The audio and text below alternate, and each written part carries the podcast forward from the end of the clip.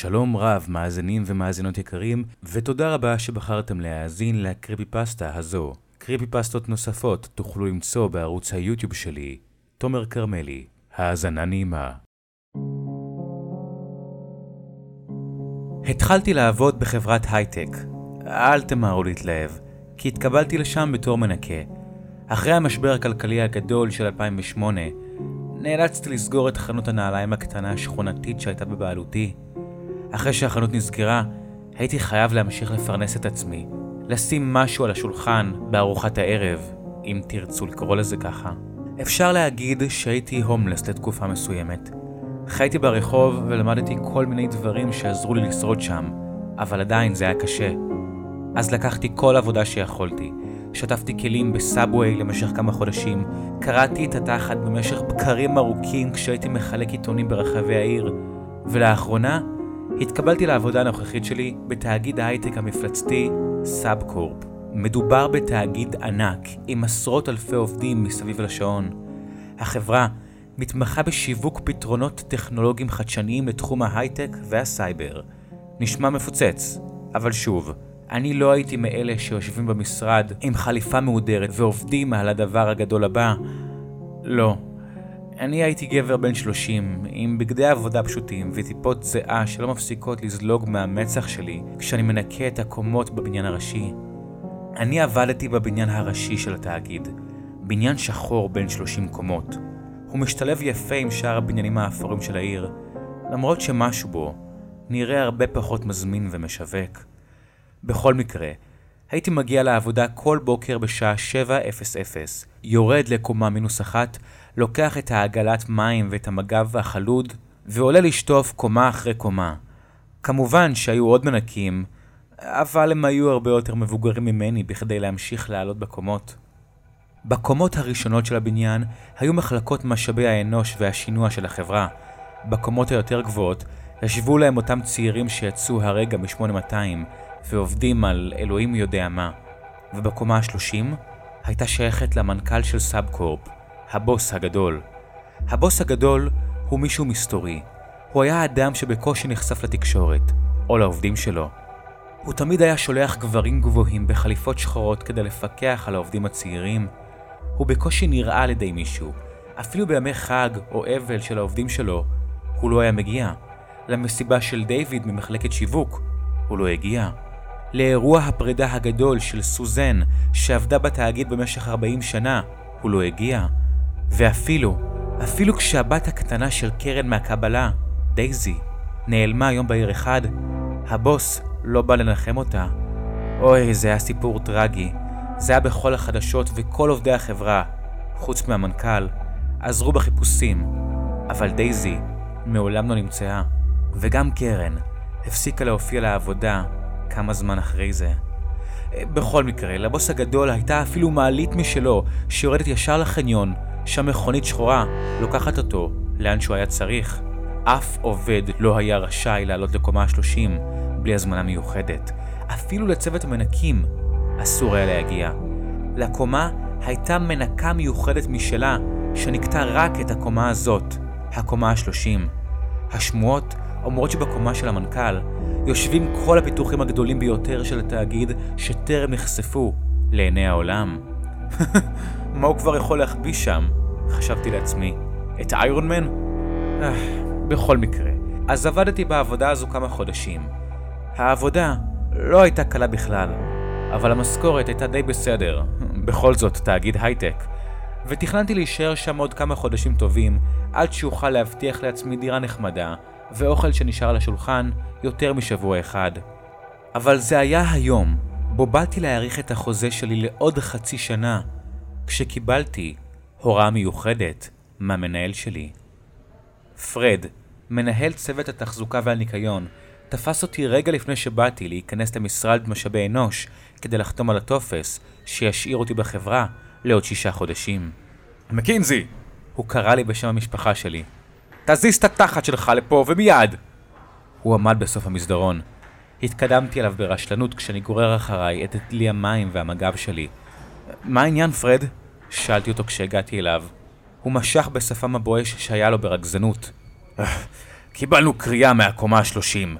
המנקה, המנקה הפרטית של הבוס, שפכה על עצמה תה רותח, כשמעדה והרטיבה את כל המשרד של הבוס הגדול.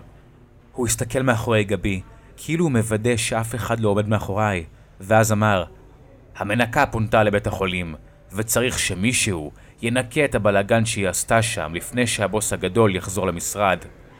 אמ, אוקיי, השבתי. תשמע מקינזי, אתה עובד פה כמה חודשים ואתה היחיד שאני סומך עליו מבין כל המנקים הזקנים האלה, שחצי מהזמן לא יודעים בכלל איפה הם נמצאים. בכל מקרה, אני צריך שאתה תעשה את זה, ומהר. אז יאללה, גש לקומה השלושים. הוא אמר לי. אה, אוקיי, פרד, אין בעיה. אמרתי והתקדמתי לכיוון המעלית. הרגשתי מעין גאווה קטנה. נראה שסומכים עליי מספיק כדי לנקות את הקומה הכה מיוחדת של המנכ"ל.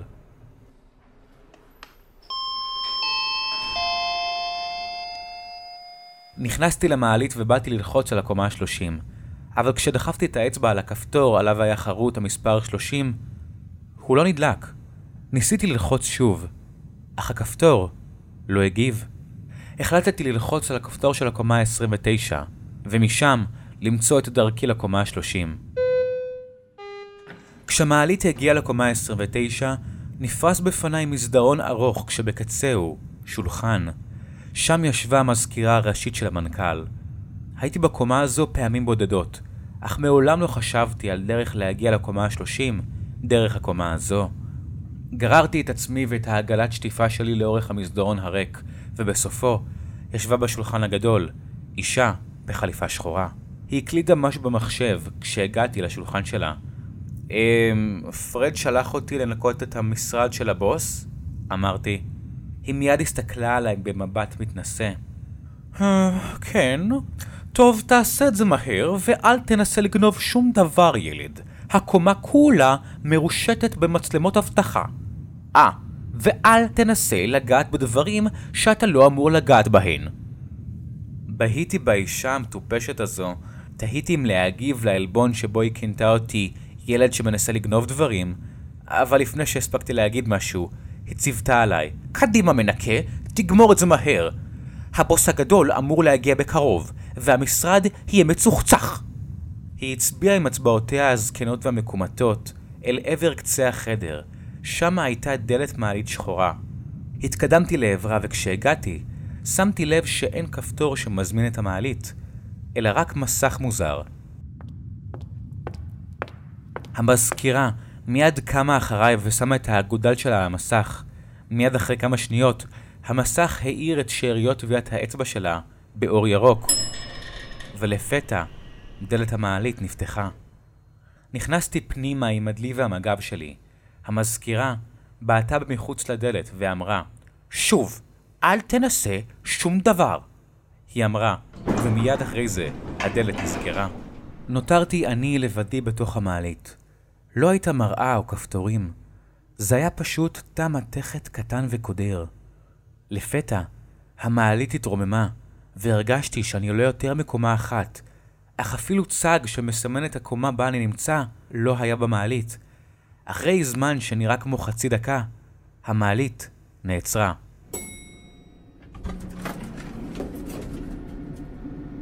הדלתות נפתחו, ומולי היה מסדרון ארוך ומתכתי חסר חלונות, כאשר בסופו הרחוק מאוד הייתה דלת לבנה מהודרת. פסעתי במסדרון. רק הצליל החורק של גלגלי דלי המים שלי מילאו את המסדרון הקודר והמפחיד. שמתי לב לשילוב לא אופייני, כאשר על קירות המתכת האפורים היו תלויים כל מיני יצירות אומנות מוזרות. אחת מהן היה פשוט קנבס עם כל מיני שפריצים אקראיים של צבע. אחד אחר היה ציור הפוך של ילדים משחקים בחצר. והיה גם ציור של פניה של ילדה קטנה ועצובה. מוזר, חשבתי לעצמי. כזה לא אופייני למקום קודר להכיל אומנות, ועוד אומנות מוזרה שכזו. בטח הבוס הגדול הוא מהמשוגעים האלה שאוהבים ציורים מוזרים ומבזבזים עליהם אלפי דולרים. טוב שהוא יכול להרשות לעצמו את זה. אמרתי ונזכרתי בדיכאון בדירת החדר הנוראית בה אני גר. עברתי על גבי דלתות שחורות. האטתי ליד אחת מהן כדי לנסות לשמוע אם יש שם מישהו, אבל כל מה ששמעתי זה מלמולים של גברים. שם, מאחורי הדלתות האלה, כנראה נמצאות כל המכונות המתקדמות בעולם, תהיתי לעצמי. הגעתי לסוף המסדרון, ומולי הייתה דלת מהודרת מעץ בצבע לבן. עוד שילוב מוזר, כי כל הדלתות האחרות היו שחורות. דפקתי עליה, אך בדפיקה הראשונה הדלת נפתחה. נראה שכשפינו את המנקה המסכנה, לא נעלו את הדלת. המשרד שלו היה נראה כמו בערך מה שציפיתי. חדר גדול, רחב ידיים, עם ספה יפה וגדולה לישיבות של בכירים, ובסוף החדר, בקצה שלו, כיסא גדול מאור שעומד מאחורי שולחן גדול עוד יותר. ליד השולחן הייתה שלולית של תה וכמה שברי זכוכית של כוס חרסינה. התקדמתי לכיוון מקום הלכלוך, וכשעברתי דרך המשרד הגדול, שמתי לב לעוד אומנות מוזרה, כמו שהייתה במסדרון. יותר נכון, ציור. ציור אחד גדול, שהיה מאחורי הכיסא של הבוס.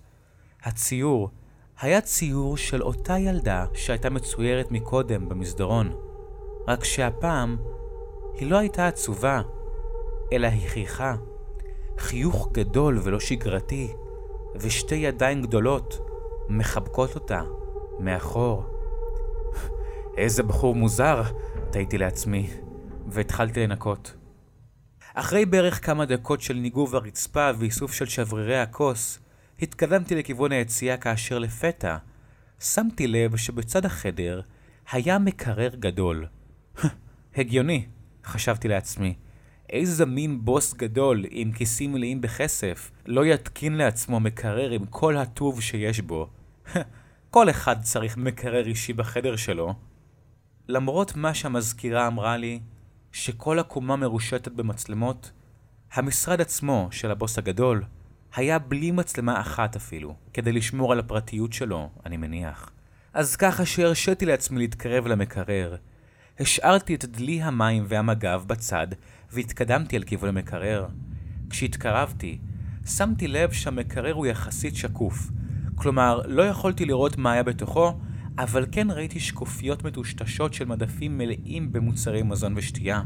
התכופפתי מעט, ושמתי לב לצללית מאוד דהויה של יד אדם. אבל לפני שהספקתי להבין שזו יד, לפתע שמעתי את המעלית בסוף המסדרון. מיד התרחקתי מהמקרר, ובאתי לקחת את דלי המים שלי ולצאת, אבל... שמעתי קול כבד צועק ברוגז על מישהו שמתקדם במהירות לכיווני. מתוך האינסטינקט שלי מחיי ברחוב, נכנסתי בשבריר שנייה אל מתחת לשולחן הגדול שלו והתחבאתי.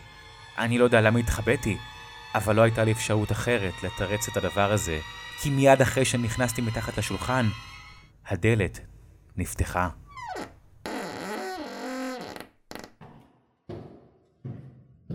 שמעתי צעדים מהירים של נעליים יקרות של גבר. זה היה הבוס הגדול. הוא נכנס לבדו למשרד ופסל לעבר השולחן, מתחתיו התחבאתי, אבל אחרי כמה צעדים, הוא לפתע נעצר. הייתי בטוח שהוא עלה עליי, ש... שזה הסוף שלי. המנקה הטיפשה שכחה את חומרי הניקוי שלה פה. תעיפו את זה מפה מיד! הבוס הגדול רעם. הוא כנראה שם לב לדלי המים והמגב שלי שהשארתי שם, אבל לא אליי. פיו. מיד נשמעו צעדי עקב מהירים. כן, אדוני, אמרה אישה מסוימת. היא התקרבה לדלי, ואז שמעתי את הצליל החורק של הגלגלים של דלי הניקוי שלי נגררים במהירות מחוץ לחדר. הדלת נסגרה, והבוס הגדול עמד באמצע החדר. שמעתי אותו נאנח ומוציא אוויר כבד מהריאות. הוא התקדם לעבר הספה שהייתה באמצע החדר והתיישב עליה. יכולתי לראות דרך החריץ הקטן שבין השולחן לרצפה זוג נעליים מבריקות ורגליים עם מכנסיים מהודרות שחורות גם כן, אבל לא יכולתי לראות את פניו. אחרי כמה שניות של שקט, לפתע, נשמעה דפיקה על הדלת. מי זה? הוא שאג. אדוני, זה תומפסון. אמר קול מעומעם מהצד השני של הדלת. תיכנס! הבוס אמר. הדלת נפתחה וזוג נעליים נוסף צעדו לכיוון הבוס. אדוני, רק רצינו לעדכן אותך כי פרויקט איש אלוהי מוכן לשלב הניסוי. הקול הזר אמר. יופי יופי, סוף סוף. הבוס השיב בגרגור. פרויקט איש אלוהי? חשבתי לעצמי.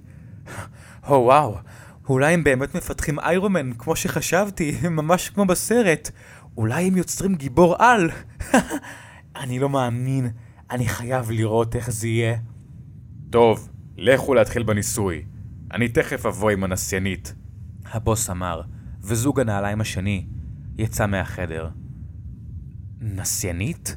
מה הכוונה בנסיינית? תהיתי לעצמי. אבל לפתע, נעליו הכבדות של המנכ"ל צעדו לכיווני. באיטיות, ולפתע, הבוס החל לשרוק.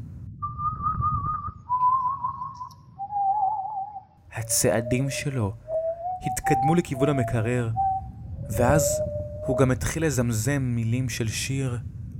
דייזי, דייזי. לפתע, הוא פתח את המקרר. אני עצרתי את הנשימה כדי שלא ישמעו אותי. הוא המשיך לשיר לעצמו.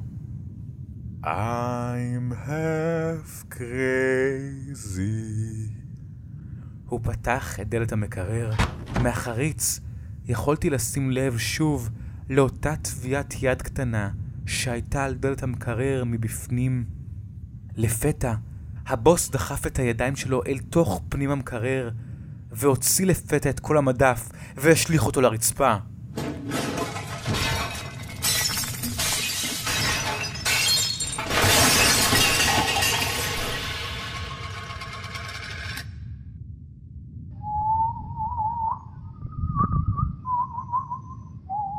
כל המוצרים התנפצו על הרצפה, ופחית שימורים אחת פגעה לי בברך.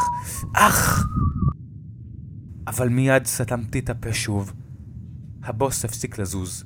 יכולתי להרגיש אותו מסתכל על השולחן בחשדנות. אבל אחרי כמה שניות הוא המשיך. הוא הוציא והעיף עוד כמה מדפים החוצה.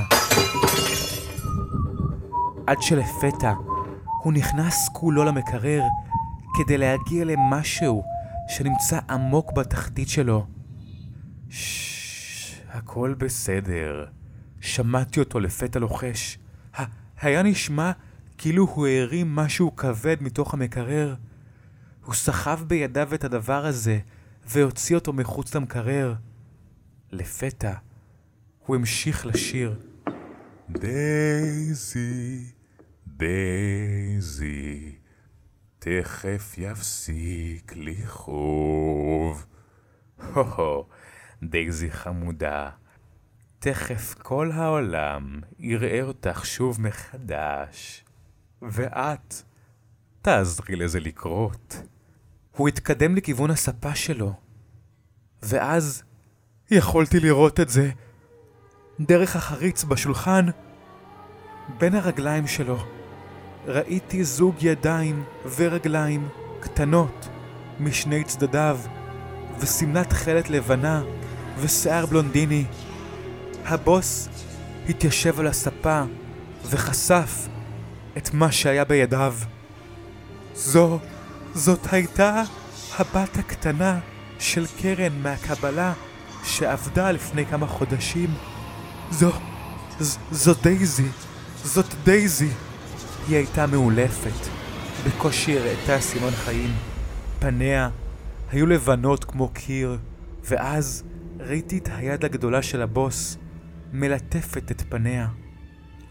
לא, זה, זה לא יכול להיות. האם הוא חטף אותה? זה לא אפשרי, ממש לא. אני, אני חייב להציל אותה. יצאתי מחוץ לשולחן בשקט. צעדתי בשקט ולקחתי את אחת מפחיות השימורים שנזרקו מהמקרר והתקרבתי בשקט בשקט אל עבר הספה שם הוא ישב עם הגב אליי ואז התרוממתי לכדי עמידה הרמתי את הפחית באוויר ו... נתתי את המכה הכי חזקה שיכולתי. ראשו הקרח של הבוס לפתע נפל הצידה, והוא התעלף על הספה.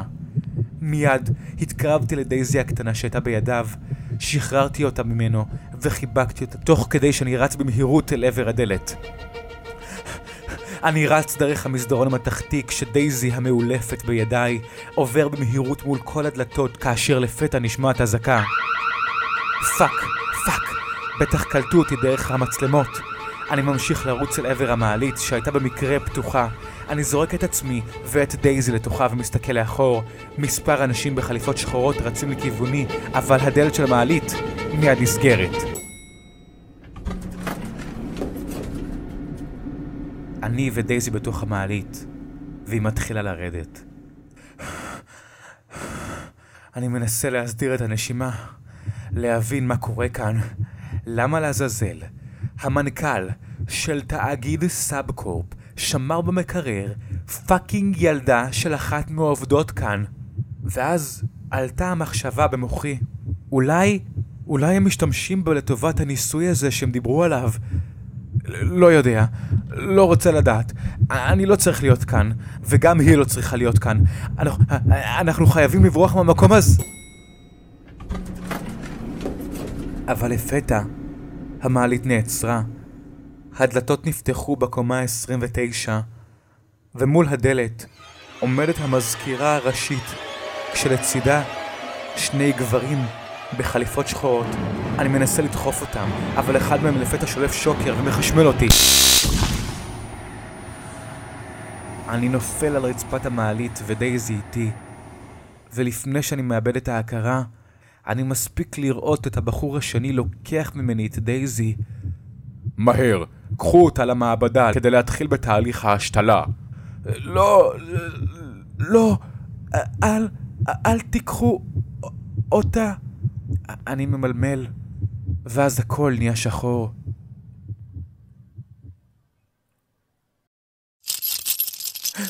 אני פוקח עיניים. לוקח לי כמה שניות להבין איפה אני, ואני בתוך מה שנראה כמו תא מעצר. אני מנסה לזוז, אבל שם לב שהידיים והרגליים שלי כבולות באזיקים. מר מקינזי, אני עורך הדין שלך. אני שומע לפתע מימיני. אני מסתכל לעבר הכל, ורואה אדם לבן בחליפה חומה, מדבר איתי דרך הסורגים, בתוך מה שנראה כמו תחנת משטרה. מה? איפה אני?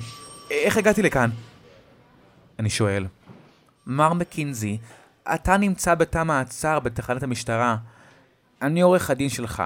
אתה פה כי יש האשמות כבדות נגדך על ידי תאגיד סאבקורפ בו עבדת. לפיהן אתה פרצת לאזור אסור של החברה. הוא משיב. מה? אה, לא, זה, זה לא נכון. שלחו אותי לנקות את, ה, את המשרד, המשרד של הבוס הגדול, והייתה שם ילדה, ו, ואז חשמלו אותי ו, ולקחו אותה, ו...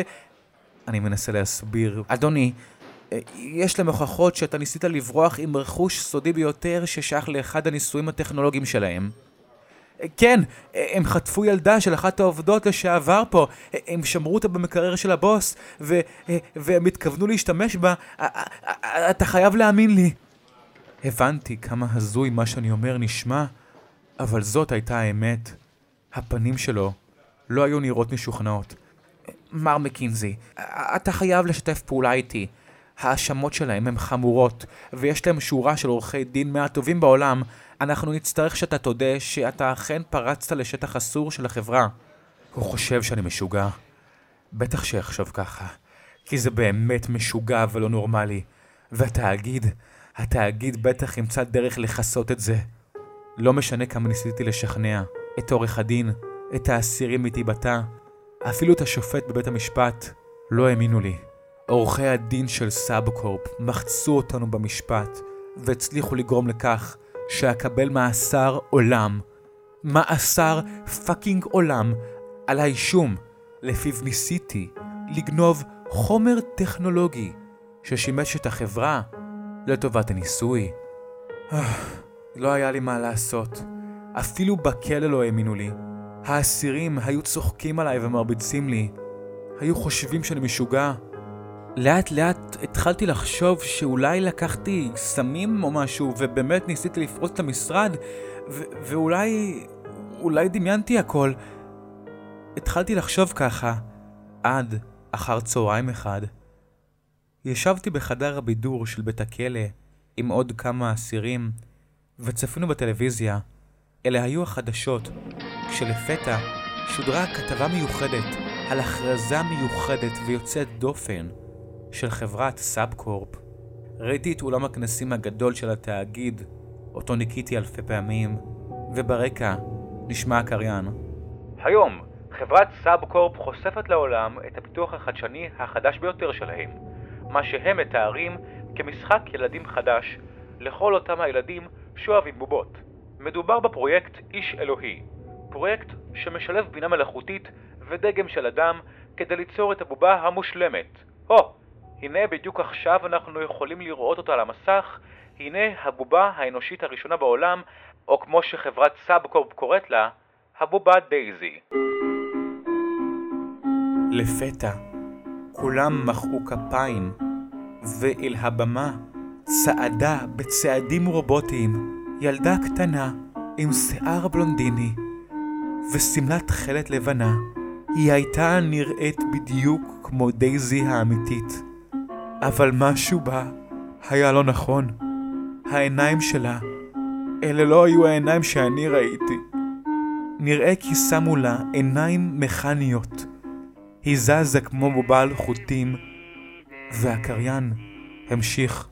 חברת סאבקורפ מספרת שדייזי נבנתה בהשראה לזכר הילדה דייזי של אחת מהעובדות לשעבר בתאגיד שנעלמה ועקבותיה מעולם לא נמצאו ומעכשיו החברה תאפשר לכל ילד וילדה בעולם יוכלו לקבל דייזי משלהם במחיר התחלתי של 999 דולרים. מחיאות כפיים מילאו את העולם. אני בוהה בטלוויזיה בפה פתוח. אני כופה, קפוא, מההלם. דייזי המסכנה. מה לעזאזל עשו לגופה שלה? למה הפכו אותה? ואז, דרך מסך הטלוויזיה, דייזי הבובה מרימה את הראש לעבר המצלמה במכניות מחרידה. עיניה, העיניים המלאכותיות והפוזלות שלה, בוהות בי דרך המסך, כאשר לפתע היד האנושית שלה זזה ברובוטיות מצד לצד ומנופפת שלום לעבר המצלמה.